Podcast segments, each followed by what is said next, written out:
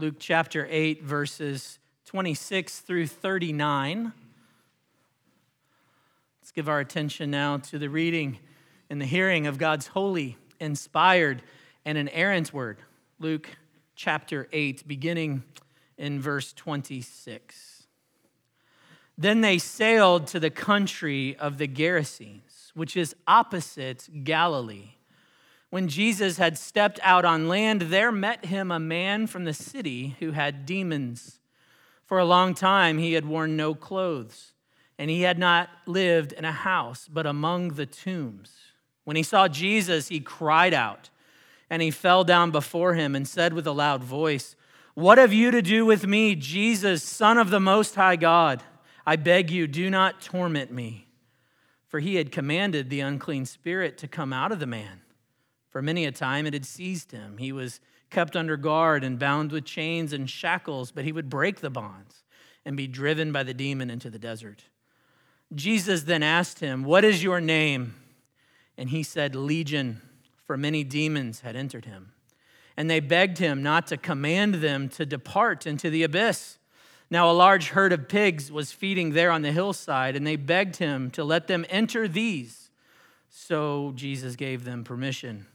Then the demons came out of the man and entered into the pigs, and the herd rushed down the steep bank into the lake, and they drowned. When the herdsmen saw what had happened, they fled and told it in the city and in the country. Then people went out to see what had happened, and they came to Jesus. And they found the man from whom the demons had gone sitting at the feet of Jesus, clothed and in his right mind. And they were afraid. And those who had seen it told them how the demon possessed man had been healed. Then all the people of the surrounding country of the Gerasenes asked Jesus to depart from them, for they were seized with great fear. So he got into the boat and returned. The man from whom the demons had gone begged that Jesus be with him, that he might be with Jesus, excuse me. But Jesus sent him away, saying, Return to your home and declare how much God has done for you. And he went away, proclaiming throughout the whole city how much Jesus had done for him. The grass withers and the flower fades, but the word of our God remains forever. Let's pray. Father, again, we come to you and we thank you for your word. We thank you for giving it to us and preserving it for us through the ages that we might have it.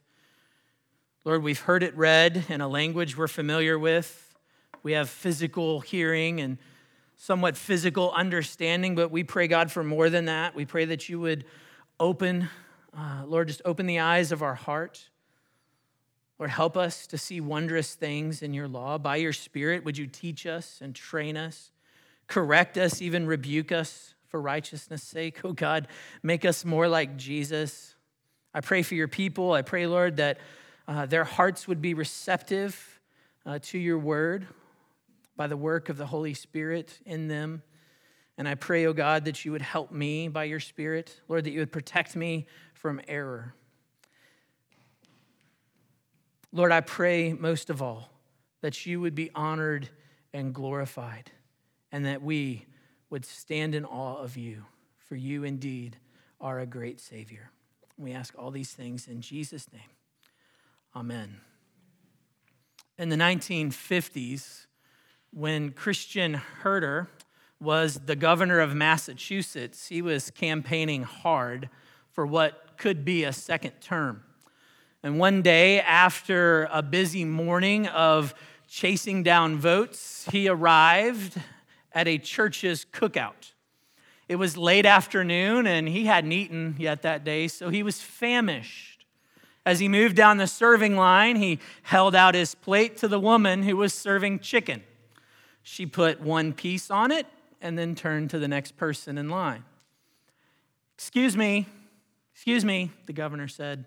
Do you mind if I have a second piece of chicken? Sorry, the woman replied. I'm only to give one piece of chicken to each person who comes through the line. But I'm starving. Sorry, sir. Again, she said, only one piece per person. Now, Governor Herter was a modest and unassuming man by all accounts, but he decided that this time he would throw a little bit of weight around. I guess his stomach got the best of him. He looked at her and he said, Do you know who I am? I am the governor of this state, and I want a second piece of chicken. Politely, yet firmly, the woman replied to him, Do you know who I am? He looked at her. She goes, I'm the lady in charge of the chicken. Now move on, mister. We live in a world full of and familiar with authority. Some of that authority is earned, some of it is given, some of it is taken and even assumed. But as the former Massachusetts governor learned, none of it is absolute. None of it is absolute. Absolute authority resides solely with God, with God the Father, God the Son, and God the Holy Spirit. And God's absolute authority is expressed in his eternal decrees. His authority is expressed in his works of providence, and his authority is expressed in his will that is revealed to us in the scriptures, in his word. And of course, we get a glimpse, we get to see the absolute authority of God exercised in the person and work of Jesus Christ right here in the gospel according to Luke. We've witnessed this. We've seen the absolute authority of Jesus thus far over the physical realm many times, from the healing of the sick to the raising of the dead to even the calming of the raging seas. Remember that from last week? He's even able to command the seas. And now, as we come to our passage this morning, Luke wants us to see the absolute authority of Jesus over the spiritual realm the absolute authority of Jesus over not just the spiritual forces of evil, but as we'll see, over the forceful power of sin itself. So let's begin our study of this passage together by first considering the wretched condition of sin. If you're taking notes, this is our first of three points this morning the wretched condition of sin.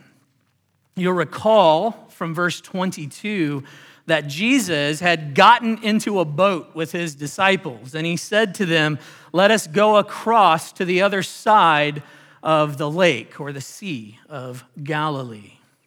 And he said he wants to go there to the other side. And if you remember, once they were in the boat, that's when this terrible storm happens. And you can read the verses prior to see what happens. But as soon as that storm is calmed and the boat sails, where does it go? Look at verse 26. It goes to the country of the Gerasenes, which is opposite of Galilee. So they made it to the other side. Jesus has stepped foot into largely Gentile territory. And immediately after stepping out of the boat, he's met by a man, a man with a wretched condition. Luke describes the man this way. Notice he says, a man from the city who had demons. Further, if you keep looking, Luke describes his humiliation in verse 27. Look there. For a long time, he had worn no clothes, he was naked. Luke also describes his isolation. In verse 27, he says he had not lived in a house, but among the tombs. He lived in the graveyard.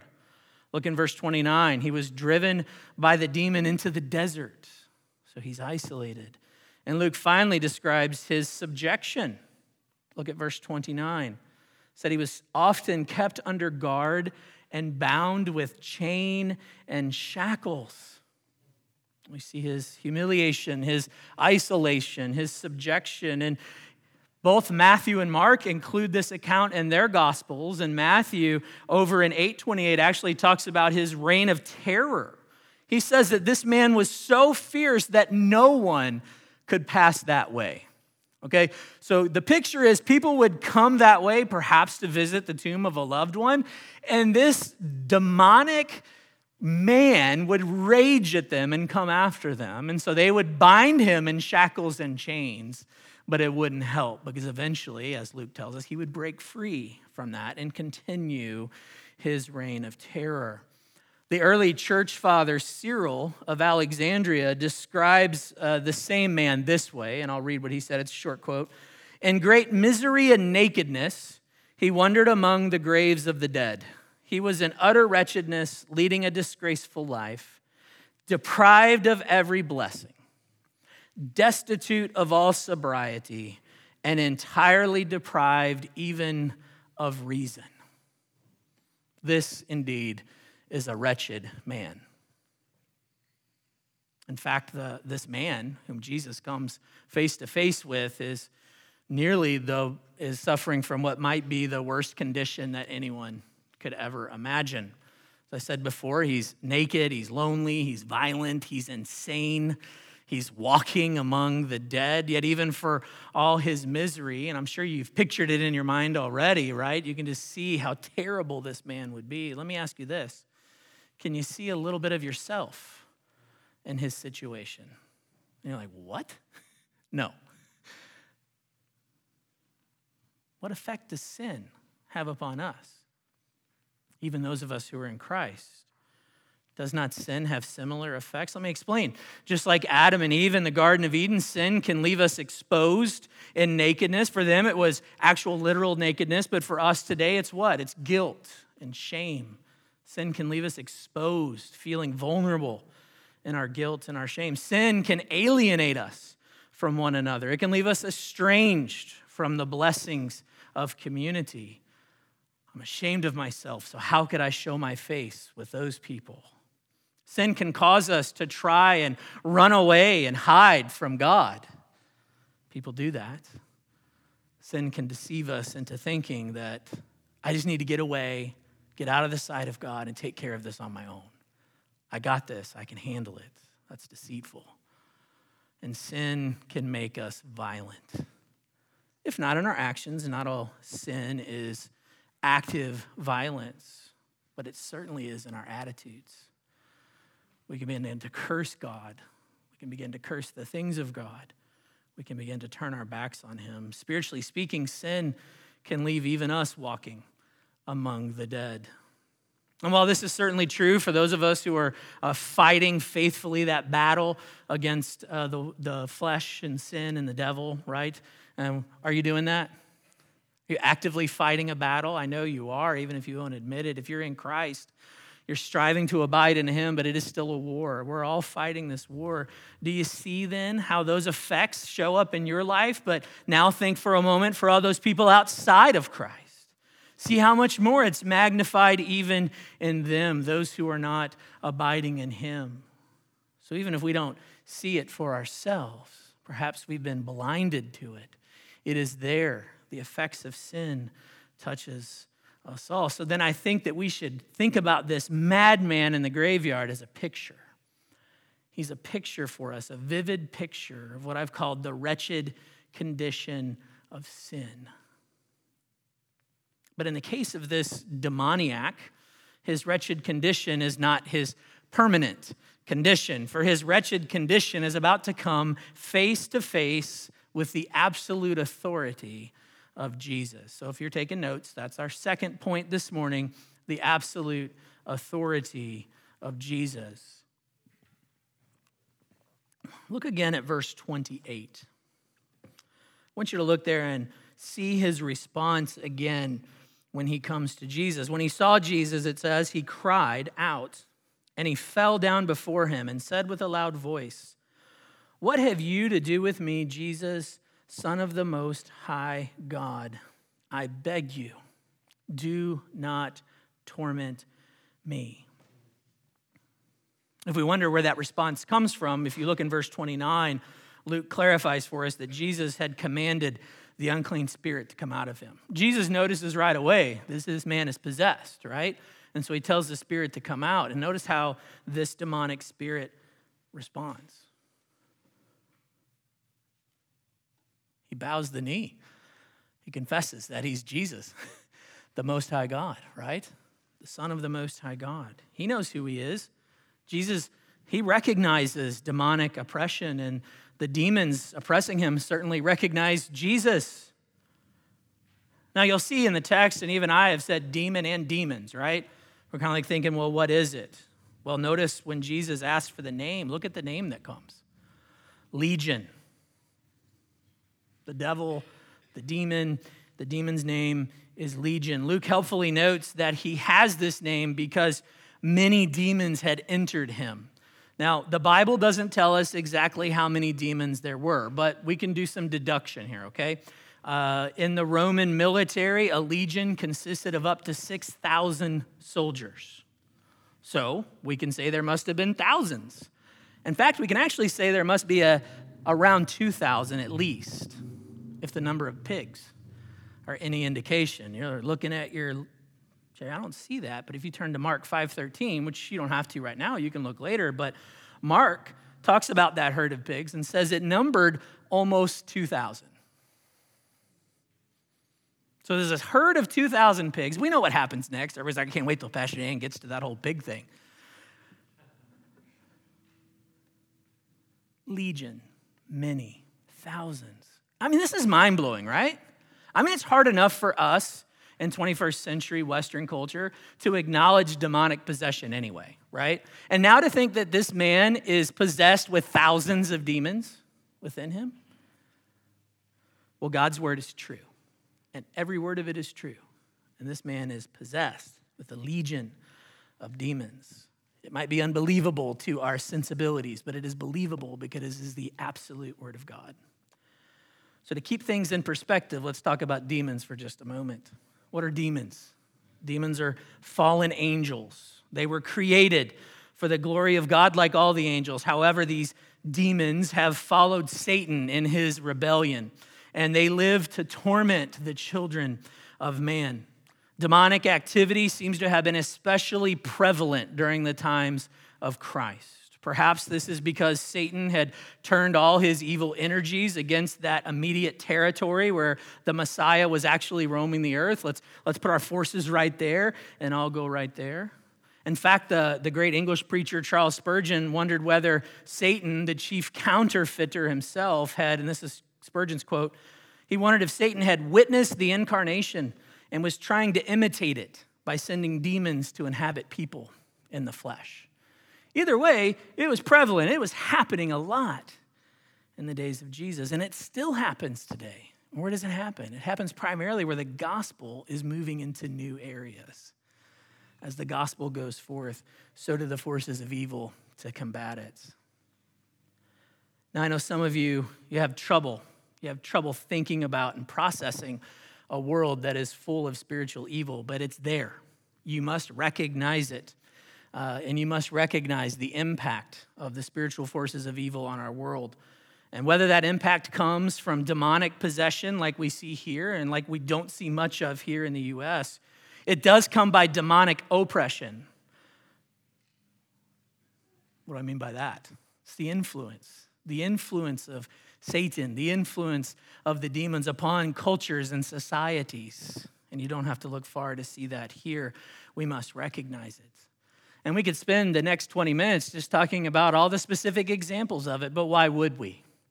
Because even though it's there, and even though we're called to recognize it, here's the most important thing we need to know about the spiritual forces of evil they are not victors, they will not win. The devil and his minions are an already defeated army, even their authority is counterfeit for their authority is not absolute. Even they must lay down their authority at the feet of the absolute authority of Jesus. And isn't that what Legion does in verse 28? He bows the knee, they bow the knee, whatever pronouns Legion is using, he bows the knee to Jesus. And he begs him to do what? Did you catch it?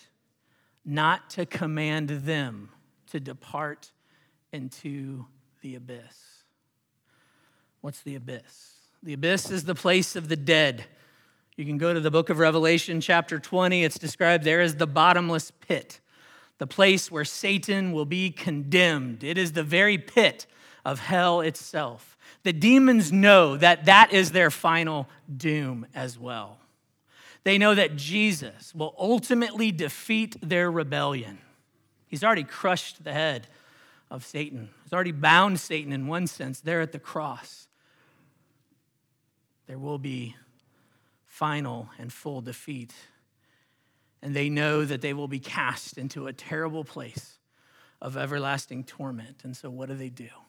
They tremble with fear. I find it very interesting in our 21st century Western sensibilities that there's a lot of people who don't believe in hell, but guess who does? Demons. Demons believe in hell.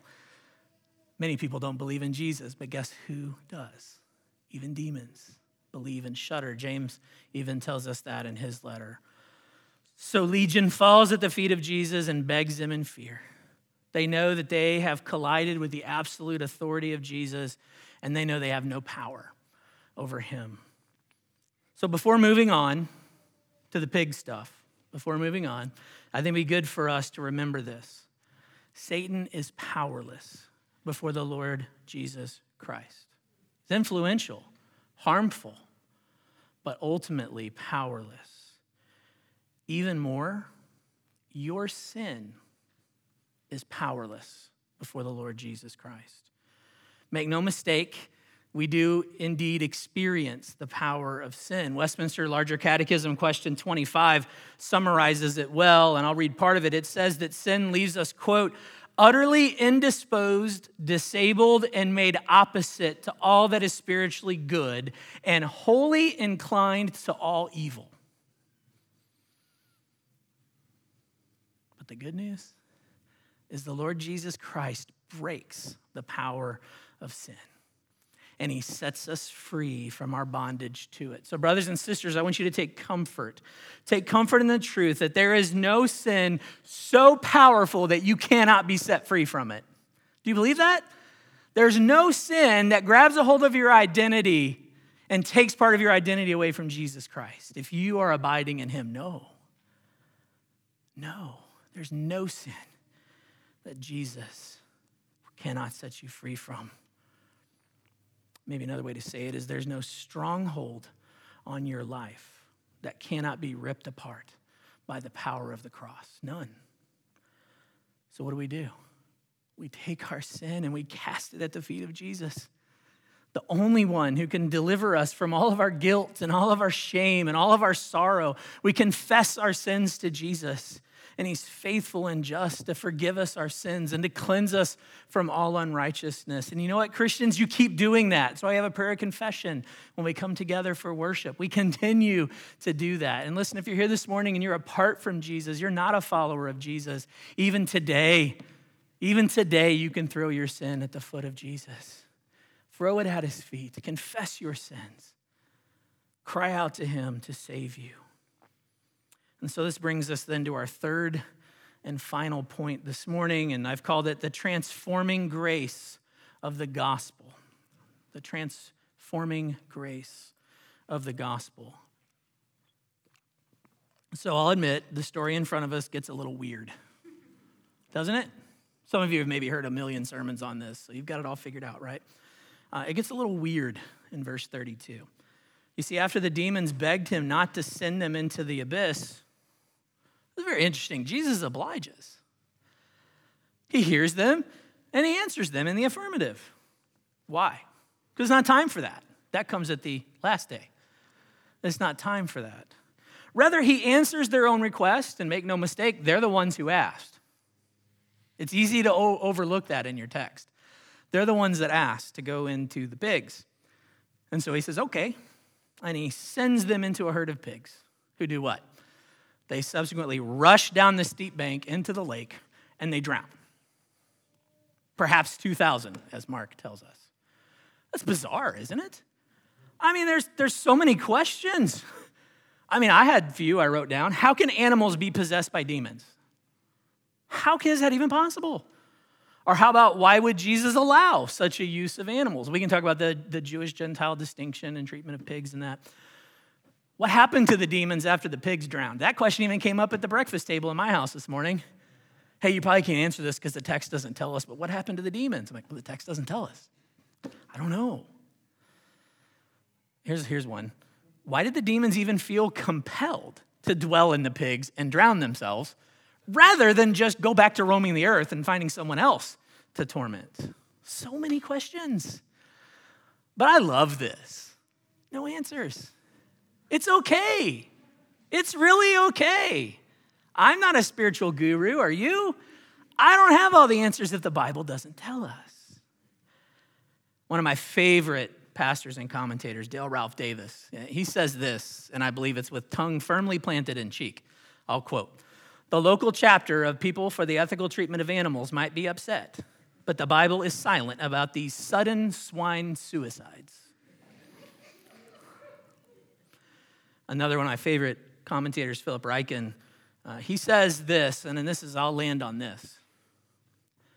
These pigs lived and died for the glory of God. These fine swine, he says, are the most famous pigs in history. What other herd of pigs can claim to have demonstrated the divine power of Jesus Christ over the darkest powers of hell? Good job, pigs. Good job.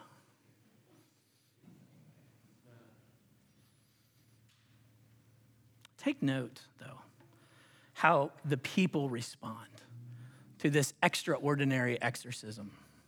I believe that their response is just as important as the miracle itself.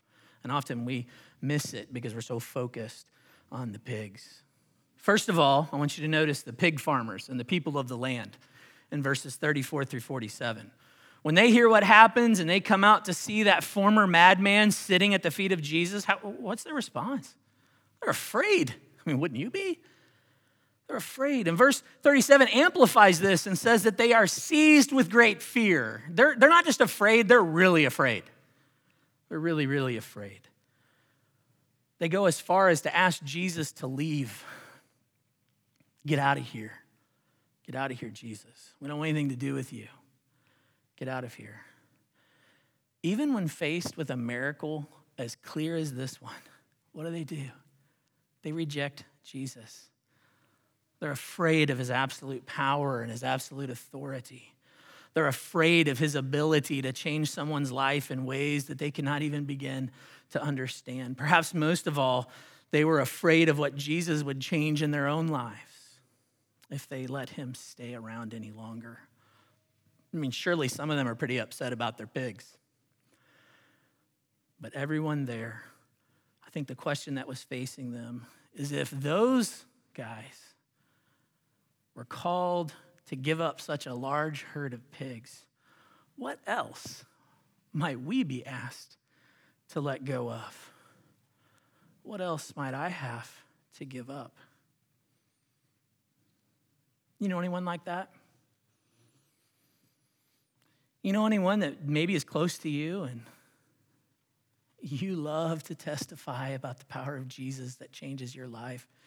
You love to talk about God's word. You love to talk about answered prayer. You love to sing praises everywhere you go. You just can't stop talking about Jesus. You love going to church and fellowshipping with your brothers and sisters. And you would think that, man, this is, I'm a magnet. People are going to see this and they're going to love it. And instead, they're like, get away from me. I don't want anything to do with that. You're crazy. What's gotten into you? I've known many people like that, people very close to me. It's hard, it's hurtful. But that happens sometimes, even in the face of irrefutable evidence that Jesus is at work. Especially here, they're like, nope, we don't want any of him. Keep that in mind when somebody says, if Jesus would just do this, then I would believe. Well, he did that even when he was on earth and people didn't believe. Now, contrast their response with that of the man who had been set free. Where was he found when all these people returned? Where was he? According to verse 35, he's sitting at the feet of Jesus. And it says he's clothed in his right mind. You see, he's no longer alone and isolated. He's coming back into community.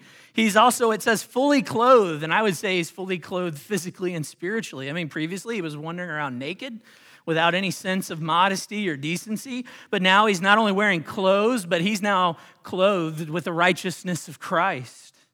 And he's in his right mind. His mind is being renewed in the grace and knowledge of the truth.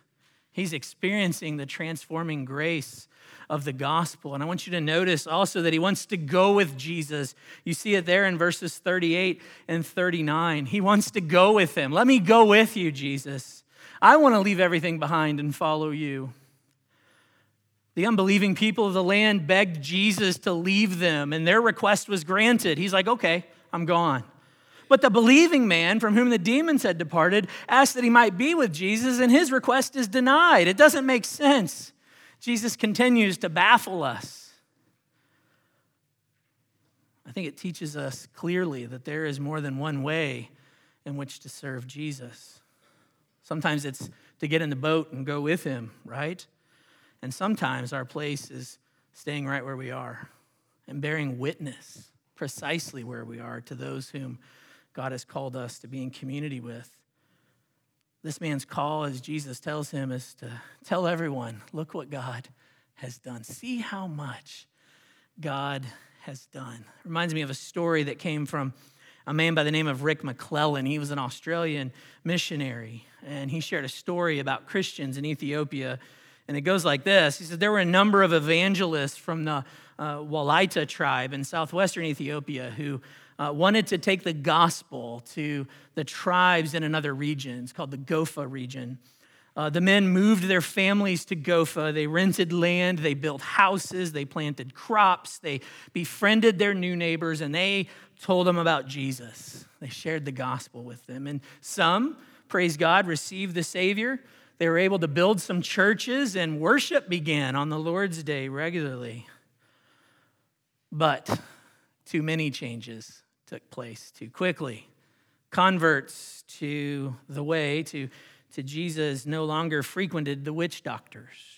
Converts no longer paid the priest tax to the Orthodox priests.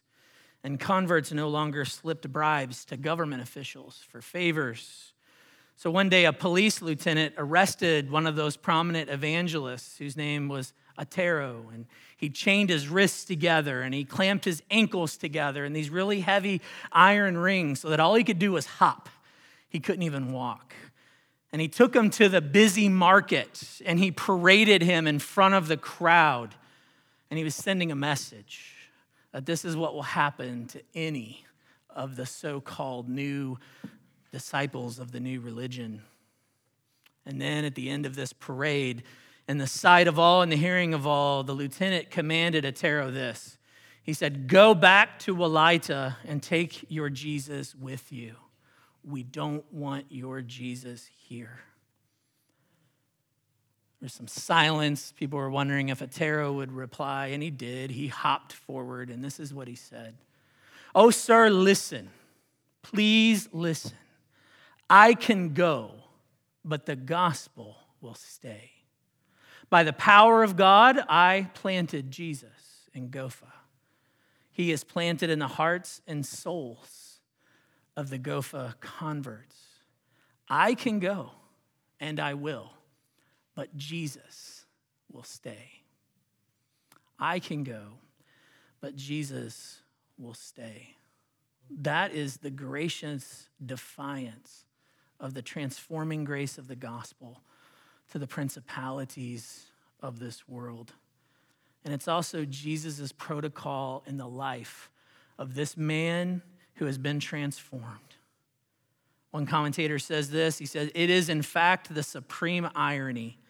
Jesus can go, but Jesus will stay because there is loose in the territory of the Gerasenes a demon deprived evangelist who cannot stop talking about all that Jesus has done for him. Jesus can go, but Jesus will stay. Look, I understand you may not have been set free from a legion of demons. Anybody here been set free from a legion of demons? But if you're a follower of Jesus, you have been set free. You have been set free from the power of sin, from the power of the flesh, from the power of the devil. And our call, it's your call and my call, it remains the same. Go and tell everyone just how much God has done in your life. That must be the takeaway from this passage.